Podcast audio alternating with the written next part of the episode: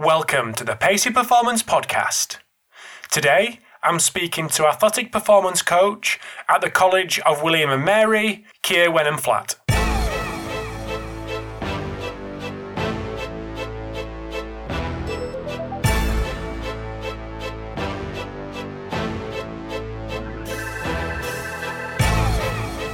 Thanks for tuning in to this episode of the Pacey Performance Podcast. So, I'm absolutely delighted to bring you a long, long overdue part two with Keir Wenham Flatt, also known as the rugby strength coach. So, a lot's changed in the last five years for Keir, working on multiple different continents um, and ending up in the US. So, a really interesting chat talking about that journey from Australia to Japan to back to the UK to the US. So, really interesting journey for anyone who knows and has, has read Keir's work. And we also discuss a lot, which along the same lines as my podcast with Nick Grantham a couple of weeks ago, which people seem to absolutely love, and, and obviously so did I. Along the networking, relationship building, um, building second incomes, um, just along them th- them same lines. So not the X's and O's of coaching, but the really important stuff nonetheless. And I don't apologise for wanting to chat about that because I think it's really really important. We also chat about things that coaches are doing that Keir doesn't believe matter.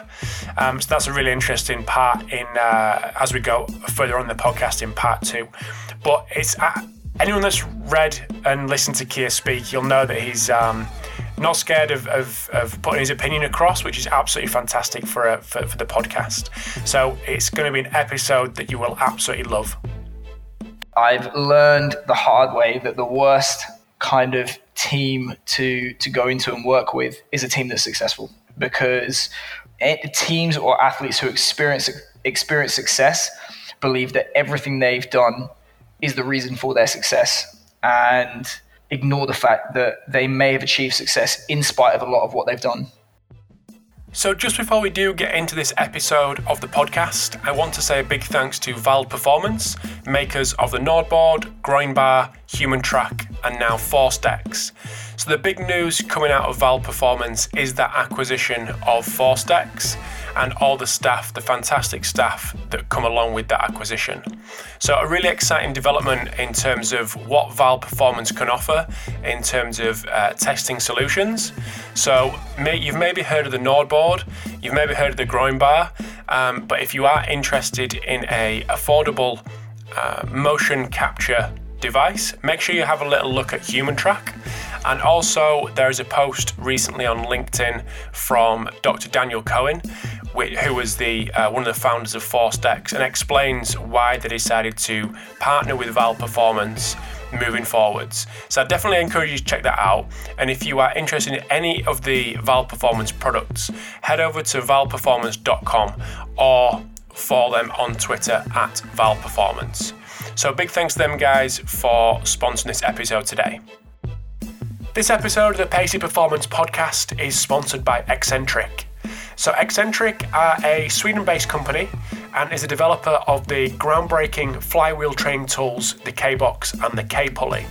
And since its founding in 2011, Exxentric products have gone on to be used in Major League Baseball, Major League Soccer, NFL, NBA, a number of uh, other leagues around the world, including the EPL, where Leicester City, Chelsea, and Arsenal are among their customers.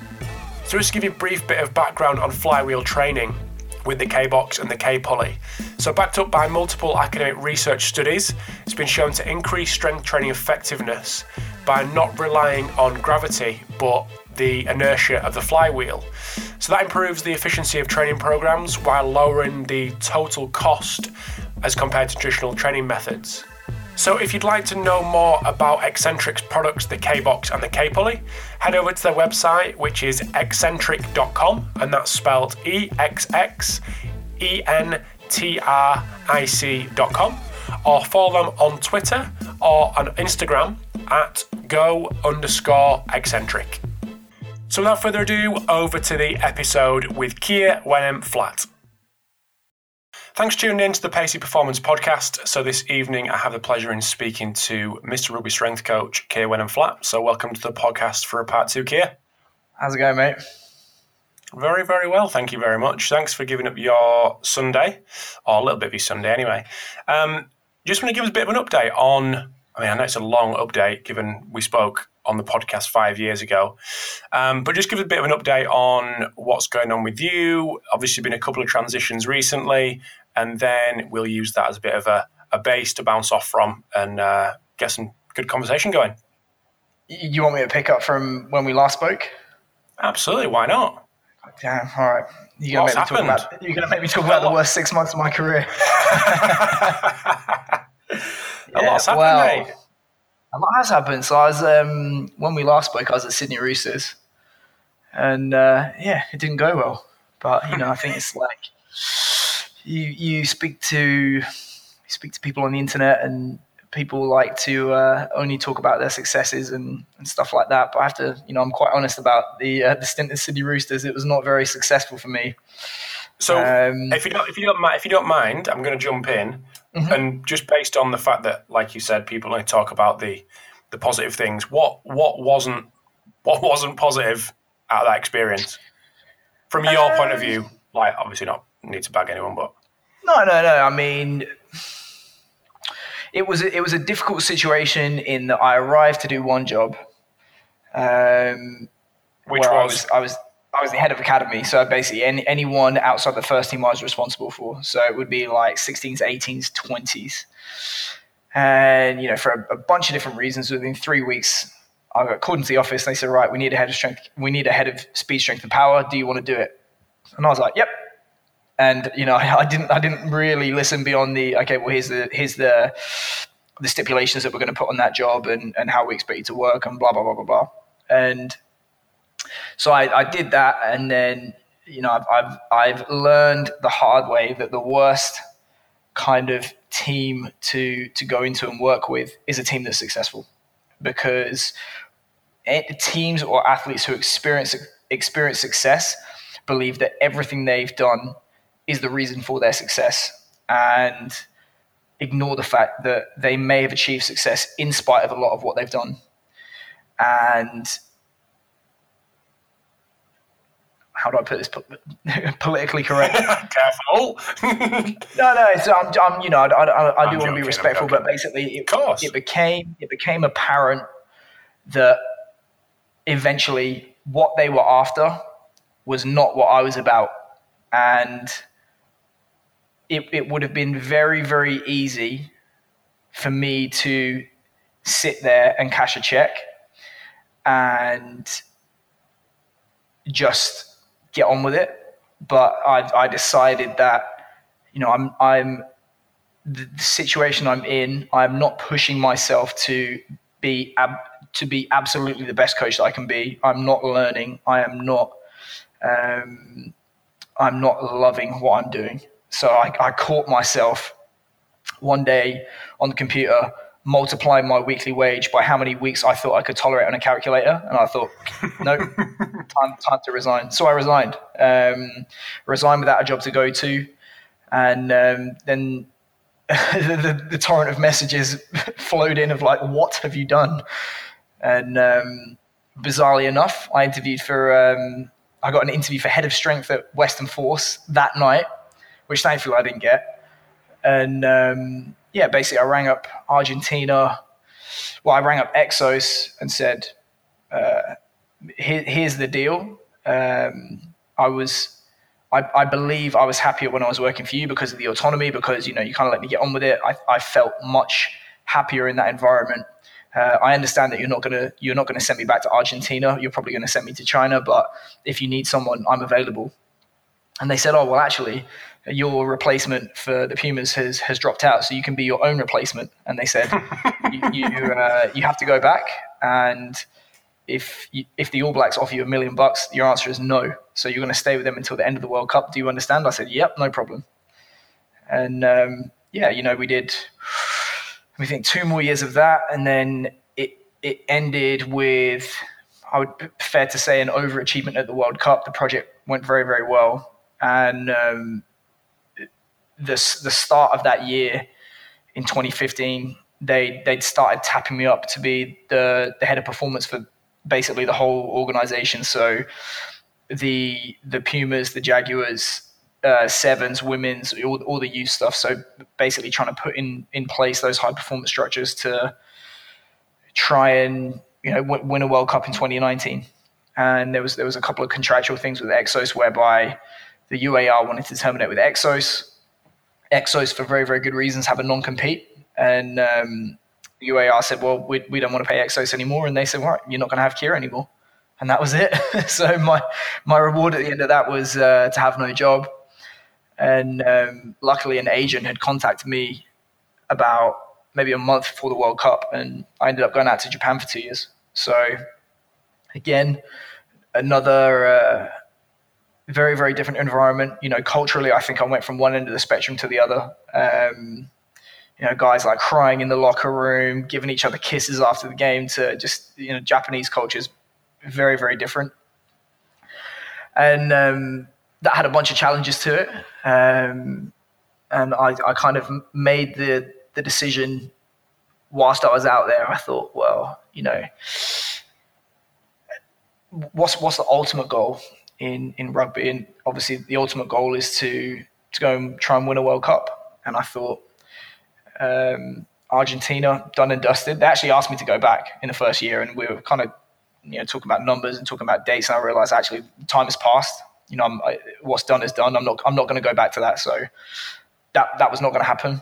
Australia, New Zealand, South Africa, only going to hire internally from, you know, people of that nationality. Um, fair to say that my face probably doesn't fit with certain aspects of, of UK strength conditioning. So I probably wasn't going to get the England job. And, you know, I, I know the guy that has the England job now. He's a great guy, great coach. And um, I thought, well, obviously that, that's, that's done and dusted. So I did the two years and um, got got some decent money, and I decided to take the plunge and and come out to the USA and and try and get into the next stage of my career. Nice. And then I am. Oh yeah, the USA. So yeah, yeah. I just did. Uh, I did. So I got here in January. So I, I finished in Tokyo on the fifteenth of January. I flew back to uh, London for. Uh, have you interviewed Sam Portland? Um, he came on on a round table early doors. Okay. So I went yep. straight into a bender with him for his birthday, his 30th. I had one, one, day of recovery, one day of dinner with my family, and then I was on the plane to America. And then I started at University of Richmond on the Monday, the 21st. And um, yeah, basically, I, I started completely again at the bottom, bottom assistant, bottom pay, uh, kind of learning the ropes of, of the collegiate system over here and had a few different teams and um, they were very very gracious to let me get involved with American football from the start and, and get to know the boys and, and work with those guys, which was extremely rewarding. Uh, great environment to be in. I think it really uh, really aligns well with my personality and how I like to work.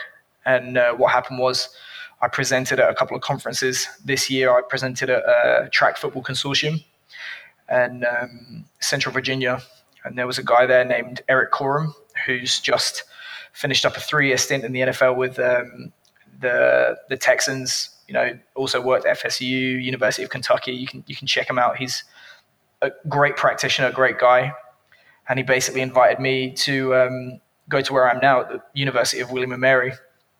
Pardon me, the College of William and Mary, and um, we're uh, we're undertaking.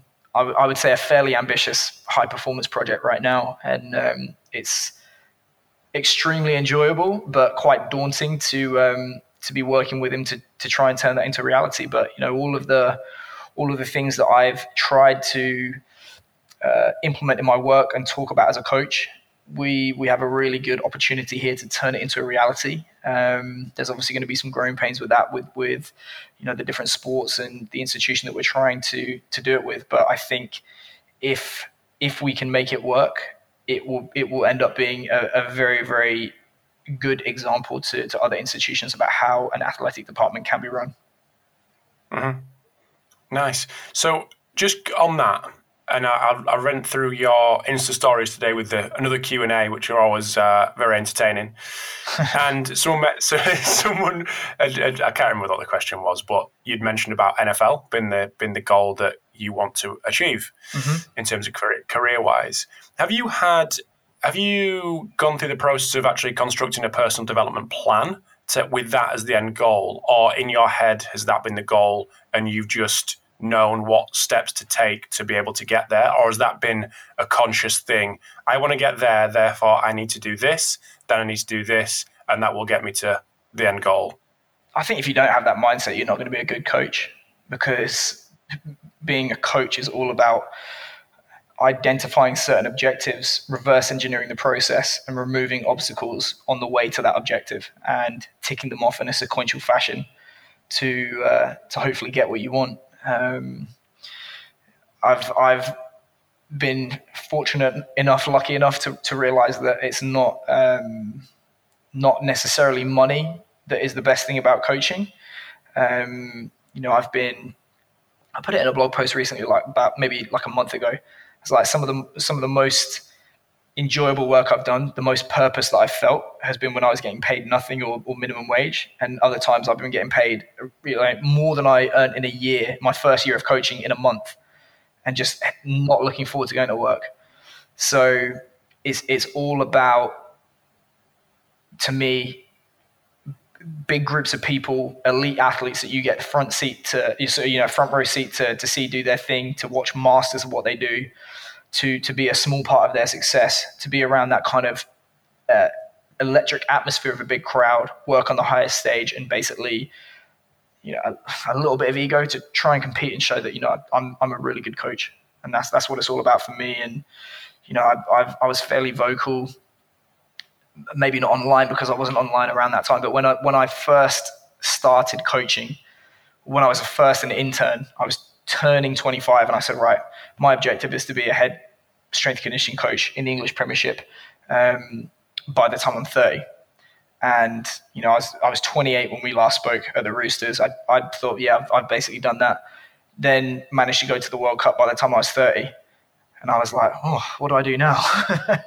so I was, I was like, all right, I'm going to try and get into the NFL. If I'm just writing something down there, um, if you'd have been told that when you were 25, that it's not the about the money side of things not been the mo- the, the best, you know, most enjoyable part of the um, the journey, mm-hmm. would that have changed anything you'd have done along the way? Would that personal development plan have changed? No, probably not. Just okay. because it's the, the money is useful. It's useful in that it gives you a certain amount of freedom to to do what you want to do. And to be honest, it's you know having done the internship thing for a year, and I'm sure the industry is a lot worse now than it was eight years ago.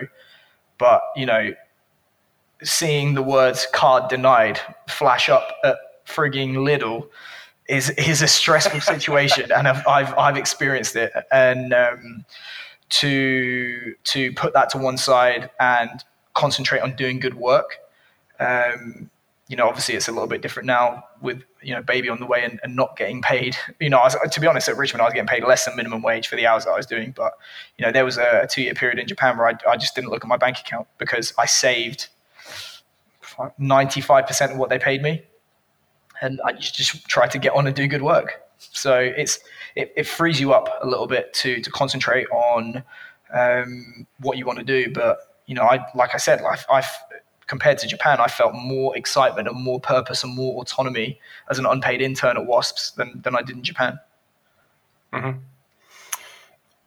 So, in terms of um, the industry, having you mentioned that about changing from eight years ago to where it is now. And I know you're not in the UK, mm-hmm. and that, but that doesn't make a difference to the, to the question. How's that? How's that changed? What's your perspective on it from eight years ago compared to now, in terms of what what a coach can expect coming up, and then we'll get on to the nitty gritty about where people and how people can position themselves to best achieve that. They can expect to eat shit, basically. Yep. because the the nature of, of economics and well, the nature of capitalism is that individuals in the marketplace compete with one another. And typically, the end result of that competition is a higher quality product for less price. So, the phone that you have in your hand probably costs, let's say, $500 or you know 300 quid or whatever it is and you have more computing power in your hand than sent men to the moon 50 years ago that cost billions of dollars. That's the nature of competition. So the nature of competition between individuals in the marketplace for strength and conditioning is that 25 years ago you could get a job by being someone's friend with no qualifications never worked with athletes oh but he likes to train. Whereas the, the competition within the marketplace has pushed the bar up and up and up and up so that now, to intern for the EIS, you need to have a master's degree, a degree, several years of experience, UKSC accreditation, and you know all the other boxes that they want you to tick. And guess what? The price has gone down. So you you can't you you can't applaud capitalism on the one hand and buy your cheap TV, buy your cheap phone, and love all of these technological advancements outside of your own life, and then complain when you're a victim of those circumstances in your life. So, what's what's the solution to those problems? Well, one is I think eventually strength conditioning is going to have to unionize because there has to be some kind of power put back in the hands of the workers because it is professional or, or high performance sport exploitative of the workers? Absolutely, yes, they are. So there, there needs to effectively be like a picket line and say, right, unless your institution can do X, Y, Z for your employees, guarantee this level of um, of compensation, this kind of quality of life for your employees, we will not advertise your job. Um, we will publicly shame you. I forget who it was. It was the IRFU put a job up and then people just jumped on it. Yes, the PhD. I think it's yeah. PhD one, yeah. yeah. So a little bit of shame like that. But at the end of the day, what is going to happen is, is when supply exceeds demand, prices will go down. And we have, I think it's, you know, on average, 10,000 strength conditioning or, or sports science graduates a year coming out of universities for a relatively fixed number of jobs. And what's going to happen is the wages will go. I, I, hope they've bottomed out, but what's what's probably happened is they're going to continue to go down until until it trickles back to universities or, or people applying to university, and people will say, "Don't even bother with it because it's going to be a miserable existence. There's no security. You're not going to make any money, and people will get put off." And then what will happen is the supply will start to come down until it's in line with demand, and it may even be less than demand, and then the wages will go up again, and it will continue to go up and down like that until you know the, the, the field becomes obsolete. So I think Seth Godin has I forget which book it was, but he, he writes about this. He said, you know, poets, poetry is a noble pursuit, but poets don't make any money anymore, and they used to make a lot of money back in the day. And that doesn't mean that there's not going to be any poets. It's just that poets understand that if you want to write poetry, you're not going to do it for a living. And you have to have some kind of other recourse to allow you to fulfill your passion. And like I put up on Instagram the other day, it's like if you are not working for yourself outside of strength conditioning or having a secondary stream of income, you are not anti fragile. If you're any fans of Nassim Taleb, anti fragility is basically the ability to withstand variable conditions. And there's two kinds of strength coaches ones who are unemployed or ones who are going to be soon unemployed. So you have to be robust to those conditions and, and try and bolster yourself against unpredictability. And, and secondary income is the way forward, in, in my opinion, to do that. So, how long have you had a secondary income? Ever since the day I started becoming an intern and it, it started. Take us, take us through your secondary income history. Well, started by accident. Like, yeah. I was literally writing programs for guys that I played with. Um, you know, and I was probably I was charging in line with with my level of expertise at the time. I think I used to charge like ten pounds for like a twelve week program. Um, I don't charge that now. So, you know, I was just doing that, and I was like, well, you know, when, when you see card decline flash up, you're like, right, something needs to change. And I was doing three different jobs at the time that I did my internship in my, my second year at WASPs. And uh, basically, I realized with with the website. You know, my my first website was called trainingbykea.com, and it turns out if your You product is, if your product is for everyone, your product is for no one. I actually put, I can't remember what website it was, TR, and what came up in my browser was train, trained by Keir. Oh, there you There you go. go. It doesn't exist anymore. So, So, I'm, no, I, I won't, yeah. I, don't, I pressed delete because I knew it wouldn't. and um, yeah. Carry on. it just got to the point where like my my professional career was getting to the point where I only had credibility in rugby. You know, I'm not I'm not don't look like an Instagram model. I'm, I'm not going to sell myself to that crowd. So I thought, right, well, I've got credibility in rugby, and I think at that point I'd had training by Keir Facebook for four years, begged, borrowed, and stealed 750 people to like the page. And I thought, well, I've only got this credibility in rugby. I'm, I'm going to niche down. So I niched down into rugby strength coach. One day, 1,500 likes. And basically, I've tried to. I've, I've tried to put out there kind of like a Venn diagram where all these different things meet of what interests me, what I think is useful to, to people out there, and to address what I see as shortcomings or flaws within the within the industry. Because I love the phrase, don't tell me the pain of labor, just give me the fucking baby. So there's too many people out there that no end of bitching about strength and conditioning. What's wrong with our field? What's wrong with this? What's wrong with that? It's like, well, what are you going to do about it? So if if there's people out there complaining that um, they can't get a job or they can't get a call back, well, I'm going to put together a community where you can get your resume critiqued, and I'll introduce you to other coaches, and you can I'll give you advice on how to set up your network, and I'll uh, like literally people come onto that community. I'd say once a month and say, I've got a job interview. What should I do? And there's there's me and probably ten other people coaching them up on how to pass this interview and do the practical tasks like that. And it's it, that honestly makes it all worthwhile when people come back and say, "Wow, I got the job. Thanks very much." So that's that's been an extremely rewarding thing about that. And what was the rugby strength coach community? You can now check it out. It's, it's literally been launched in like the last two weeks. Strengthcoachnetwork.com.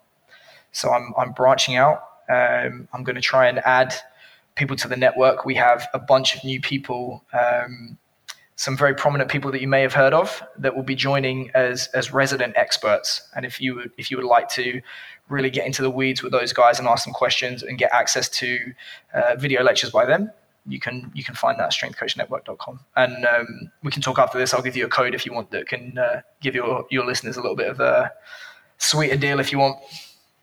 Definitely. No, that sounds good. Just on the on the network side of things, because this is something that I know we spoke we've spoken about probably going back five years, Yeah. and gave me some sound advice. And you did a couple of le- couple of um, workshops and things, didn't you? And you, I think you I came to. Manchester at one point. Yeah. Um, and some some advice on books and etc. We'll get onto books in a minute. I know you love the question of what book should we read. Um, so, what what part in your in your development as a as a coach? What part has network played, and how have you been able to leverage network, build a network, and then leverage that to your advantage? Well, there's only so many times you can lose out on a job and have the, the sneaking suspicion that you were more qualified than the person that got the job before the uh, the penny drops.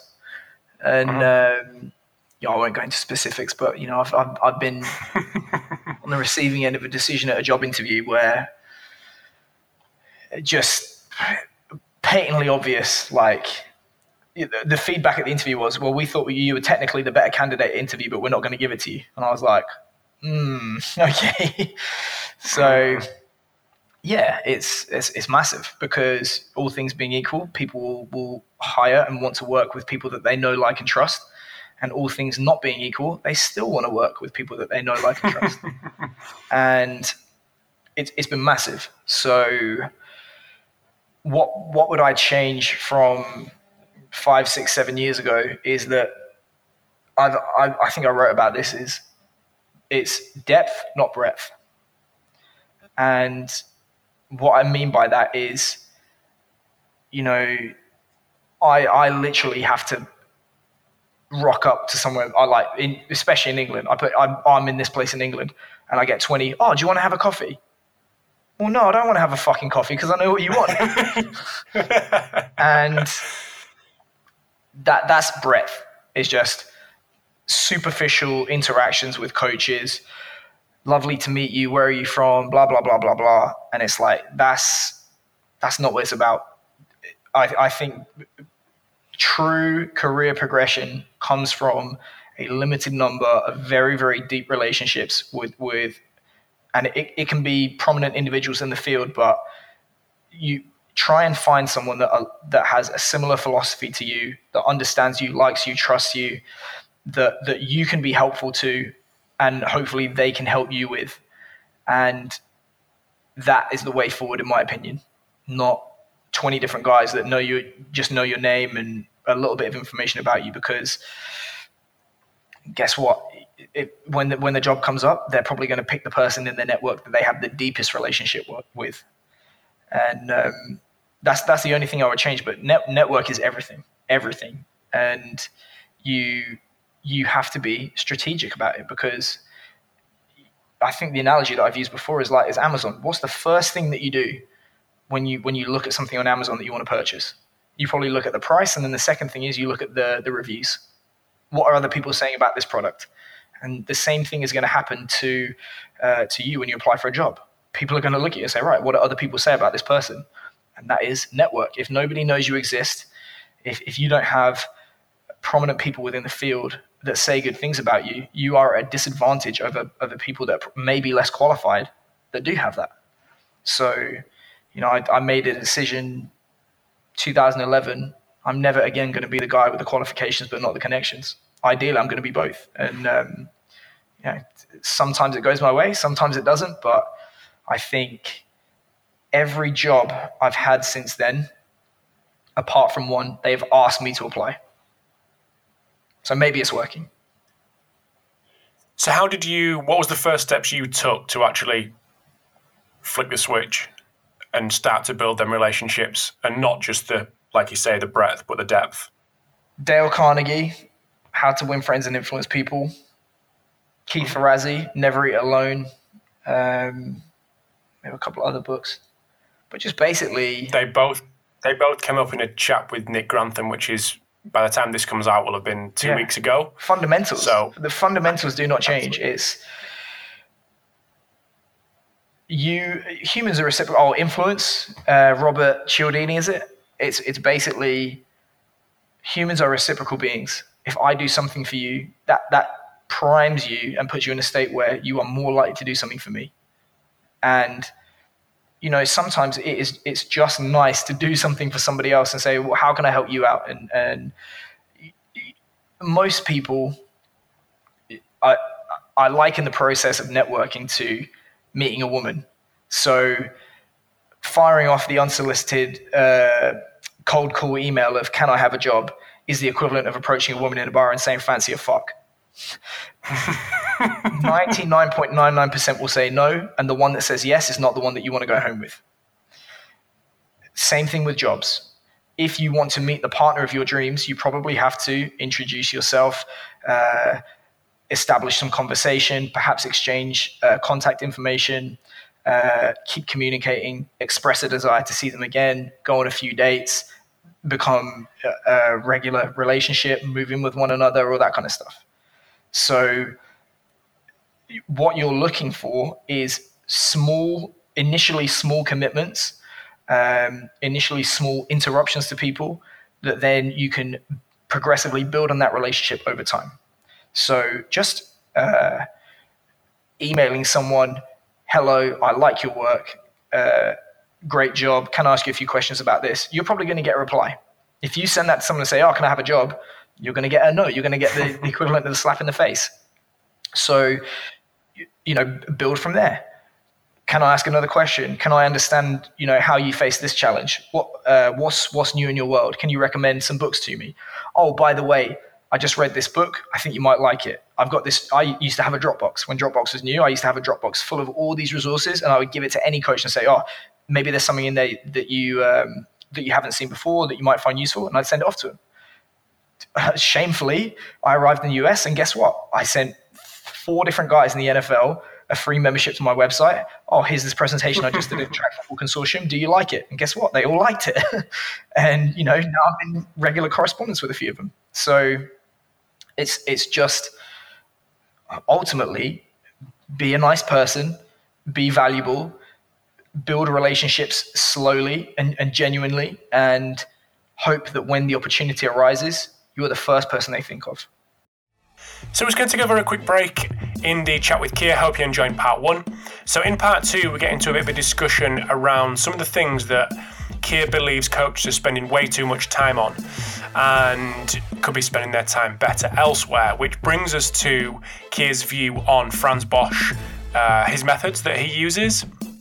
So, a really interesting part two, which I am sure you'll really enjoy. But just before we do get into part two with Keir, just want to say a big thanks to Black Box Fitness for sponsoring this episode today. So, Black Box are a performance gym equipment manufacturer based in uh, Belfast in Northern Ireland. So, uh, Black Box do some really cool custom stuff that you can have a little look on their um, very cool Instagram page. So that's at BLK Box Fitness. So they ship their equipment all around the world, from Australia to Europe to the US. Um, did Everton Football Club's gym not too long ago, which is very, very impressive. So, a really cool um, set of guys over there. So, if you're looking for a complete gym fit out or just uh, extra bits to add to what you've already got, please consider Black Box Fitness. They're really, like I say, really cool bunch of guys. Um, so, you can check them out on their website, which is blkboxfitness.com, and on Twitter and Instagram at blkboxfitness. Another little um, addition to this episode is Keir has um, has very kindly given a code to me to give to you, the listener. So we discuss his uh, Strength Coach Network uh, towards the end of the podcast. But if you are interested in trying uh, Strength Coach Network, you can have uh, two days free access for one dollar. So normally you would uh, pay twenty four ninety nine for a month's uh, membership, and that will be a continual uh, a continual payment. But if you put in PACEY, so that's P A C E Y, into the uh, co- checkout code, you can have two uh, two days. Uh, access to Strength Coach Network for just one dollar. So give it a go and um, and let me know what you think. So over to part two with Keir. Hope you enjoy after the chat with Nick had um, a week ago, uh, this this came up in conversation with I think it was on Instagram, and there was a, there was a guy that had, that had commented on one of my posts and was talk we were talking about this, and he said, but I, I um, comment on people's posts, I drop people an email, and I say that obviously like the work, people that he does admire.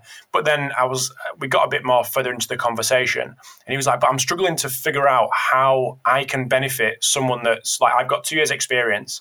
How can I give value to someone that's got ten years or fifteen years experience?" So I'm guessing that you're in that upper bracket now, who've got the, got a bit of experience. Uh-huh done quite a bit. And I, say, are receiving them emails. Oh, absolutely. So what, like, I mean, how can how can people add value to you well, I, I put it I put it on Instagram because I mean, obviously, I anonymized it. I had an email from a guy who'd you know gone up to the girl in the bar, your place or mine. He's he drops me an email that says, "Oh, here's my resume." That's very American. Here's my CV. Here's my CV. Here's all this experience I've got, which was it was, you know, he he put glitter on the turd. It was not experience, and uh, here's here's here's what I can bring to your department.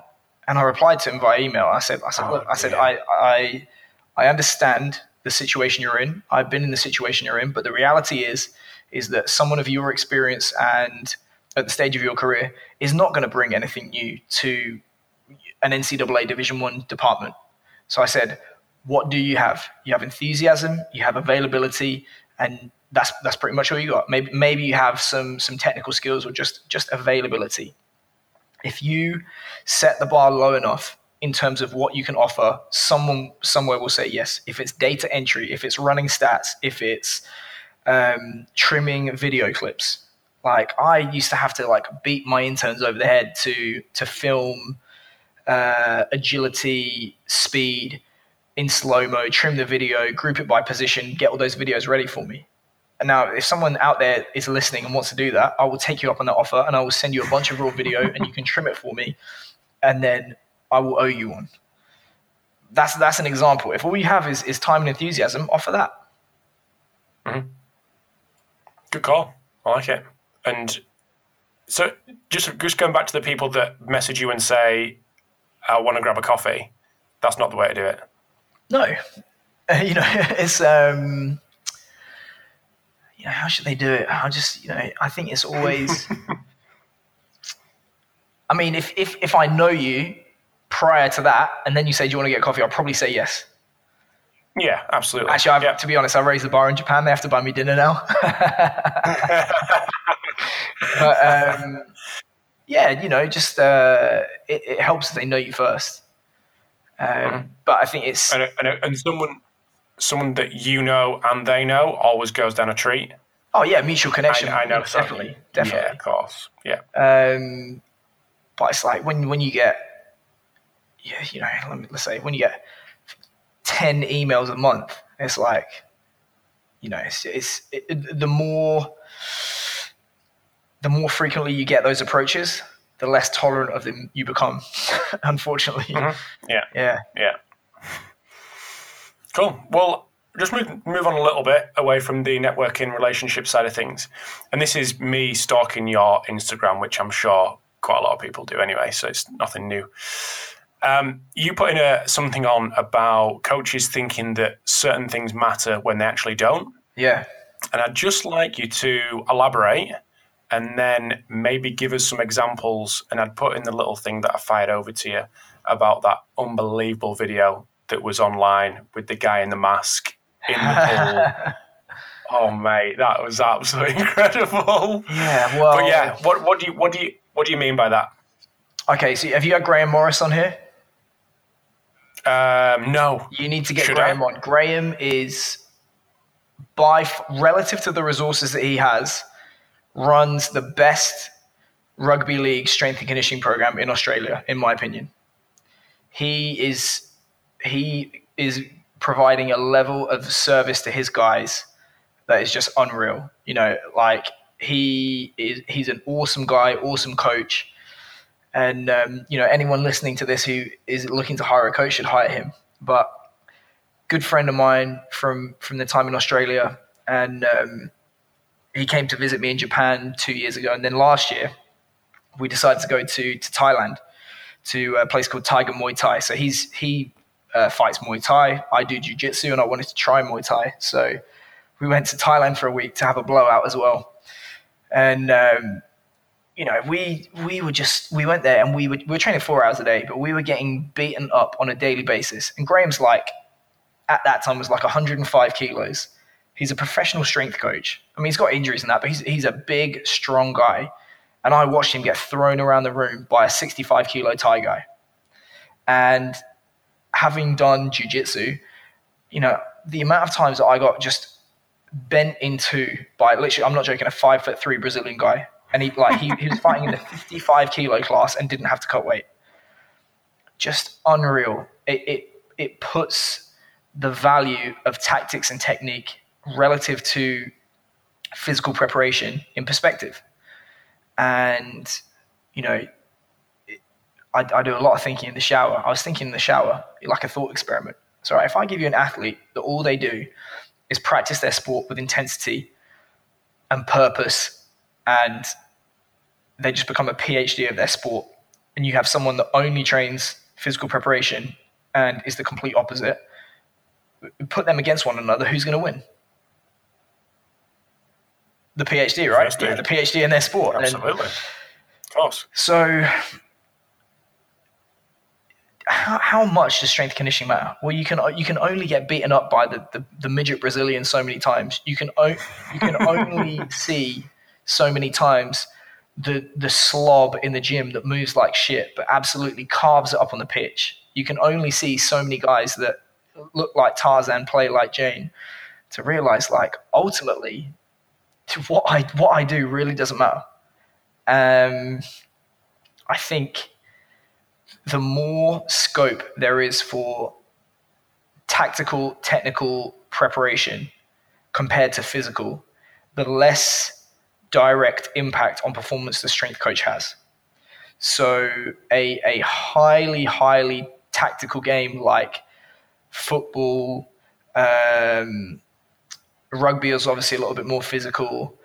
Uh, cricket, all that kind of stuff. There are guys there that just like have probably never done a hard day's training in their life. They're still going to be elite level players. They're still going to be hugely successful. Highly physical disciplines like track and field, the reverse is true. But in certainly in in a lot of field based sports, the role of the strength coach is basically to do what you can to to maximize motor potential and and the efficient application of force and to make athletes robust to the environment they're training and playing in and and basically after that get out of their way and try and advise the sport coaches on how best to structure the program and is that is that a disappointing thing to hear as a strength coach when you say well ultimately if you were to walk out of that door and not come back tomorrow it probably wouldn't be evident on the field for at least a month. And on, even then, it would just be because of the injuries. It wouldn't be because of the actual performance, a lot of it. So, yes, that can be frustrating if you, if you have your strength and conditioning hat on. But then if you expand your horizons a little bit and understand that you are a, a high performance coach, not a strength conditioning coach, you you open yourself up to a lot more avenues to enhance performance, to work with – tactical and technical coaches to to think about psychological preparation and true high performance concepts. And then you really can have some influence on the field. But you know taking taking an athlete from 150 kilo squat to 175 kilo squat is not about to turn them into you know my environment now an all american even and because ultimately at that level, it doesn't really transfer to to explosive movement on the field of play. And even adding, you know, there are there are guys that have, have added, you know, I had a guy add three inches to his vert in a few months, and you know he was good before. He's still good now. He's just maybe just a little bit more more repeatable. So it's it, it maybe that realization forces your role into perspective a little bit more, but if you just reframe that and, and widen your horizons, you can you can actually have more influence, not less. When did you realize that, and was that difficult to take? And do you think it's difficult to take for other people once they realize that too? Just a little little you know, I, I, always think realization is not like a you know a thunderclap or like a eureka moment. It's like no. You just see yeah. these things again and again. You're like, mm, that doesn't make any sense. Like oh, we've got this number eight that plays for Argentina that he's 105 kilos and his back squat max is 130 kilos. And he's running over these guys and getting man of the match awards. and then we got the guy with the, you know, the three meter 15 broad jump who sat on the bench getting splinters in his ass. well, you know, one of them is the, the strength conditioning coach's teacher's pet, and the other one literally, I caught him smoking out when we went to dinner one night. and he's the guy. He's the guy getting the accolades. Um, you know, seeing seeing Graham get thrown around by this Thai guy, seeing me get beaten up by this midget Brazilian, and you you try and look at the athletes you have in front of you and say, are my are my biggest, strongest, fastest guys the best players? And the answer is almost always no. And when the answer is yes, the chances are you have a world class player on your hands because they have the, the full package, like a Sonny Bill Williams, for example. He's he's basically a ten out of ten in every area, and that's that's why it's so rare. And if you had to pick between technical, tactical, um, and physical, you're going to pick technical, tactical first. And um, what what that realization forces you to to do is understand if I am taking up so much time that I actually detract from the opportunity to do more tactical, technical work, the stuff that actually makes them good at their sport, I may be having my pound of flesh and making their squat, uh, squat, bench, deadlift, vert, broad go up, but I'm not actually making them a better athlete. And I, you know, it kind of it reinforces the need for a minimalist approach in which you get maximum adaptation for the minimum amount of stress and physical cost and time because you you are a supporting member of the cast. You're not the star. I like that. Is there what was going to say? Oh yeah. Is there any examples of trends that you're seeing whether that be from visiting coaches to people that you speak to and hear and, and hear about, is there any trends that you see that people are putting a bunch of time into a certain thing that you just feel is a waste of time? Um, you know, I hate to go on about it, but the the whole like Franz Bosch water bag stuff is, is I think it's gone. You know, the pendulum has really swung. Talk to us about that. Oh, it's tough. Like I, you know, I did a, I did an episode of my podcast yesterday with John Kiely, who he put forth a very considered argument for that kind of stuff. And I would say guys like him, John Pryor, Chris Korfist, Tony Holler, these are, funnily enough, track and field guys that have worked in track and field or, or do work in track and field. So they have a concern for the numbers and demonstrating what they do works in the real world. You ask Franz Bosch for a case study or uh, documentation of, of, sprinters improving their numbers. I've yet to see it. If someone can find it, send it to me, but I've, I've yet to see it. And my criticism of his approach is that he waits basically for a team that he's worked with to do well, and he points to it and say, "Oh, look, it works," and he doesn't point the failures, you know. So Wales, ton of injuries at the last World Cup. Where was Franz Bosch? So no to be seen. Not that I'm calling him out personally, but you know, he put he put forward. So so. Sorry, go ahead. Go on, mate. Sorry. No, no, no. Go well, on. no, he just put forward a very, very good case, which is uh, movement requires on a continuous loop of, of sensory feedback and control of spinal reflexes to be truly efficient. And um, rehab re- often impairs sensory feedback, proprioception, all that kind of stuff. So that stuff has real value in rebooting the nervous system to get that stuff back and, and put the necessary foundation in place to, to uh, retrain movement and, and expose guys to, to higher loads. And, you know, I, I can't prove it, but I've been uh, more, more shower thinking. I put it in a blog as well. It's like the Bugatti Veyron is the fastest um, production car in the world. I think it is, or, you know, it's, it's up there. But why is it that the Taliban drive Toyota Hiluxes all over Afghanistan? Robustness, right? in unpredictable environments, the Bugatti is going to break, and the the Hilux is going to be robust to a, a, varying, unpredictable environment. So, specialization is the enemy of robustness.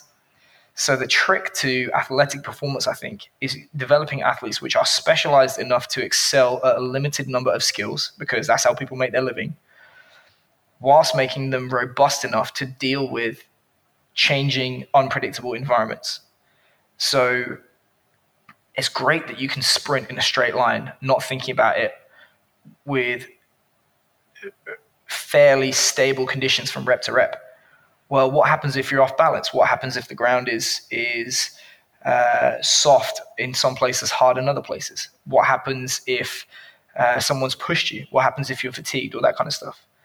Those are varying, unpredictable conditions that you have to be robust to. So perhaps there is some value to that stuff. I'm not sure. I'm not 100% sure that it it truly makes you uh, faster and more powerful because Jamaican track and field has probably never seen a water bag, and yet they're still dominating track and field. Uh, the US collegiate setting has produced, I think, uh, you know, Christian Coleman, uh, Trayvon Bromell, Andre De Grasse running their best times, probably never seen a water bag. But maybe it makes those patterns more robust to unpredictable environments and which are typical of field-based sports. So perhaps there's some value there, but you know, I think coaches see that kind of shit and they don't necessarily think through the process and justify its existence in their program. They just select from the uh, the training buffet and uh, give it a go and put it on Instagram which gives me things to talk about. So that's good. Keep yeah. it coming. So is there is there merit in that being a small part of it, small part of a program because you think it may work, you're not quite sure, rather than a big chunk of it? Yeah, I mean, I think Stuart McMillan writes about it, it's like 80% no, Yeah. 15% hunch, 5% is pure guess. Mm-hmm. Building, Where would this lie, in your opinion? guess, guess. Yeah. Um, Yeah. uh, Even like Bas Van Hooren, who's like, my understanding is like he's like the digs out the studies to back up what Franz is talking about because Graham's like Graham's like knocking knocking on his door to get all these references. And he said, "Oh, I've, I've been sent these studies, and they're all you know theoretical models or uh, animal studies. There's no interventions with with human athletes." And said, "Oh, we did this with a water bag for six weeks, and this was the results," which to me is pretty important. So it's it's absolutely a guess. Um. So yeah, I mean, if you're if you're building your entire program around that kind of stuff without concentrating on the, the, the essentials of just getting your athletes uh, stronger, more powerful, concentrating on a limited number of specific movements, uh, and just adhering to, you know, the fundamentals of training. It's like putting delicious icing on a cake made of dog shit. You're not, you know, the icing. It looks delicious, but you, you are no. The icing looks nice, but you're not going to win any baking competitions. Can you have a delicious cake without fancy icing? Absolutely, you can. I like it. Got away with words, mate. Got absolute way with Soul of the poet. um, so where can I'm just going to round up. Where can people? I know you've mentioned it a couple of times, rugbystrengthcoach.com, but where's the best place for people to um, get to know more about the resources that you've got online, or the blog posts, or the podcasts, all that? I mean, if it's coaches, I would say Strength Coach Network. Um, yeah, Okay. that's, that's Yeah. going to be that. Um, I'm still so how's that? How's that going to differ from the community? because I realised that I've got all these all these members as part of the community, which they uh, they're not a rugby background, and Okay, it's got yeah, to the point fair. where I think people people see rugby strength coach community and they think it's a lot less than what it actually is. And I realized Okay, yeah, if if I am going to be working in other sports and different environments, I, I should probably try and change that a little bit. You know, for example, I, you know, speaking at Track Football Consortium, nothing to do with rugby. I'm going to go to Argentina in April and consult with basketball. So I'm kind of we're trying to expand my horizons a little bit and yeah, put it out there. But I mean, I, I still publish on on rugbystrengthcoach.com. Uh, I would say if you're an athlete or you did want to sample more athlete kind of programs, athlete topics, Rugby Strength Coach is probably the one. And then social media, all that kind of stuff is, is still Rugby Strength Coach. Superb. Well, thank you for giving up your Sunday. My pleasure. After you've come back from getting your getting your ass kicked at. Yeah. Um, so yeah, thanks for giving up your Sunday, mate, and um, yeah, all the best, and we'll we'll chat soon. Cheers, brother. Thanks for tuning in to this episode of the Pacey Performance Podcast. Hope you enjoyed the chat with Keir. Big thanks to Keir for giving up his time for a part two, a long, long overdue part two, um, five years in the making. So I hope you enjoyed the episode. Big thanks to VALD Performance, Black Box Fitness, and Eccentric for sponsoring this episode today. And if you are interested in trying uh, the Strength Coach Network for $1 for 48 hours, jump over to strengthcoachnetwork.com, put in Pacey in the um, discount code box, and you will get, like I say, 48 hours for $1. So you can try before you buy. So thanks for tuning in. Thanks again for all your support, and I'll chat to you soon.